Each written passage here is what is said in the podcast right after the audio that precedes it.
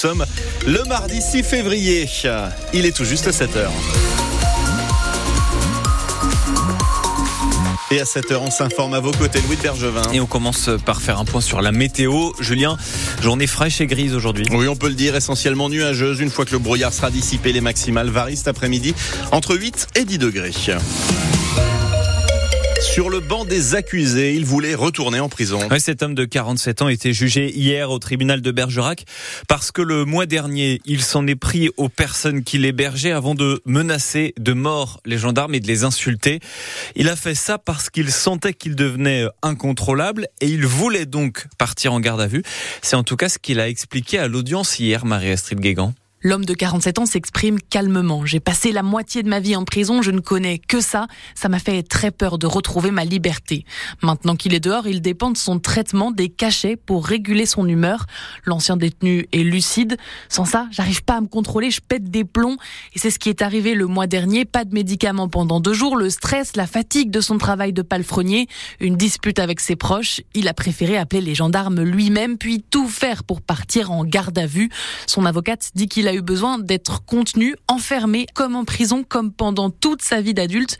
Depuis ses 19 ans, il a été condamné six fois à de lourdes peines, notamment pour viol, 25 ans derrière les barreaux. Pour l'avocate, c'était un appel à l'aide, un appel au secours au bon moment avant de passer un acte qu'il aurait pu regretter. L'homme ressort du tribunal, menotte aux mains, mais avec le sourire, il lance à ses amis, on se voit dans six mois. 18 mois de prison, dont 6 mois ferme. Donc le tribunal a, suivi ce qu'avait demandé le procureur à l'audience. Deux jeunes de 18 et 21 ans condamnés à, un an de prison euh, hier.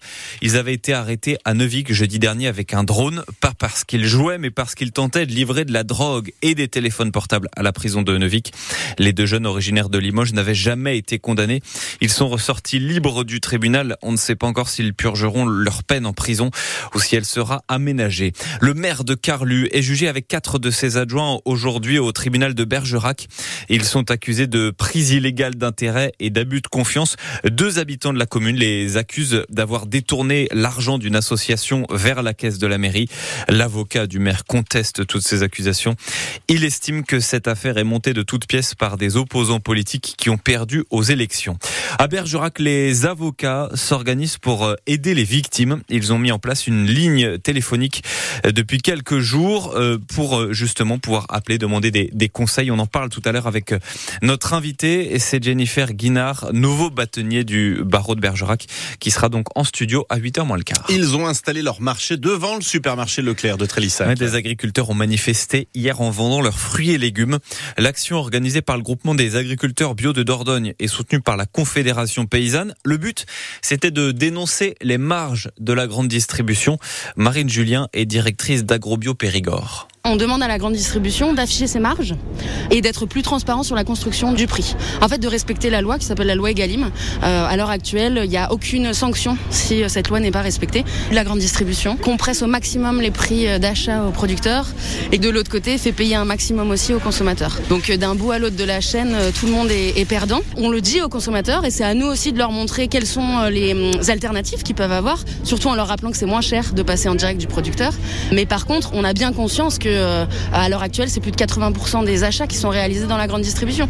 Donc il faut que la grande distribution soit mieux contrôlée et respecte réellement ces chartes éthiques. Agrobio qui dénonce aussi la décision du gouvernement de suspendre le plan sur la restriction de l'utilisation de produits phytosanitaires, euh, contrairement aux demandes de la FNSEA, des jeunes agriculteurs et de la coordination rurale. Un morceau de falaise effondré vendredi, on vous en a parlé hein, sur euh, France Bleu Périgord, ce rocher monumental qui est tombé devant des maisons. À Ixideuil, la route départementale 76 va rester fermée quelque temps. Les agents du département sont allés sur place hier. Ils vont demander une étude géotechnique pour évaluer les risques sur le reste de la falaise. Ça va prendre plusieurs semaines avant d'avoir euh, les résultats. Il n'y a pas eu de, blessés, mais des dégâts quand même sur les canalisations d'eau. Le roi d'Angleterre Charles III est atteint d'un cancer. Et le palais de Buckingham a annoncé hier soir que le roi britannique avait une forme de cancer découvert à l'hôpital pendant son opération de la prostate il y a une dizaine de jours. Alors malgré tout, il continue à, s'occuper des affaires d'État, précise Buckingham Palace. Il a a assuré être très optimiste quant à son traitement entamé hier. Il n'empêche qu'il y a une grosse émotion euh, en Angleterre et des messages de soutien qui ont afflué du monde entier. Le président américain Joe Biden a souligné le courage nécessaire face au cancer. Le président français Emmanuel Macron, lui, a adressé ses amitiés au roi. Êtes-vous nomophobe? C'est la question qu'on vous pose ce matin. Nomophobe, euh, ça veut dire qu'on a peur d'être séparé de son téléphone portable. C'est aujourd'hui justement la, la, journée internationale euh, sans smartphone. Alors on, on s'interroge hein, sur France Bleu Périgord sur la relation euh, qu'on a avec cet appareil qui est devenu indispensable dans notre vie de tous les jours. Vous pouvez nous appeler pour réagir ce matin au 05 53 53 82 82. Le meilleur pâté de campagne de Dordogne est fabriqué au flé dans la charcuterie Murat. Il a été sacré hier au salon Restotel à la foire expo de Marsac devant 15 autres pâtés, tous dégustés par un jury. Mathieu Bonour a assisté au concours. Six jurés triés sur le volet pour goûter 16 jolis pâtés de campagne. C'est un bon pâté, mais il y a beaucoup de choix, je trouve. Au niveau du sel, c'est pas trop mal, il manque de poivre. Vous, j'allais au couteau la bonne franquette. Hein. Ouais. Damien Pesquet, dernier vainqueur en date du titre.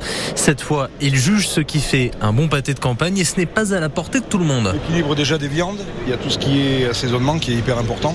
Donc vraiment pareil, un équilibre entre le sel et le poivre et toutes les aromates qui rentrent en compte. Certaines fois, on trouve que c'est un peu trop haché. Ça peut être aussi pas assez. Rien n'est laissé au hasard. Les pâtés sont tous notés et le résultat est enfin dévoilé. Et le premier prix, c'est Monsieur Murat, boucher charcutier au flé. Deuxième tentative pour Olivier. Cette fois, la recette du grand-père fait l'unanimité. Très content d'en participer et encore plus gagner. Le pâté c'est sacrément sacré, oui. Surtout en Périgord. Une victoire sous le regard rempli de bonheur de ses amis comme Marie. On ne pensait pas qu'il allait finir premier. On est vraiment très content pour lui. En plus, j'ai de la chance d'être ami avec lui. Alors souvent, quand on fait des repas, des apéros et tout, j'avoue que j'ai toujours ça, euh, voilà. on attend le pâté d'Olivier, quoi. Donc on attend le pâté d'Olivier, exactement. Et si vous voulez le goûter, rendez-vous dans la boutique d'Olivier où le charcutier va afficher fièrement sa nouvelle récompense sur la vitrine. Voilà, et le reste du palmarès hein, du meilleur pâté de campagne, on retrouve en deuxième position Frédéric Moll de la boucherie lamponnaise à Saint-Julien-de-Lompont. Et en troisième, c'est Guillaume Simoins de la maison Simoins à Coursac.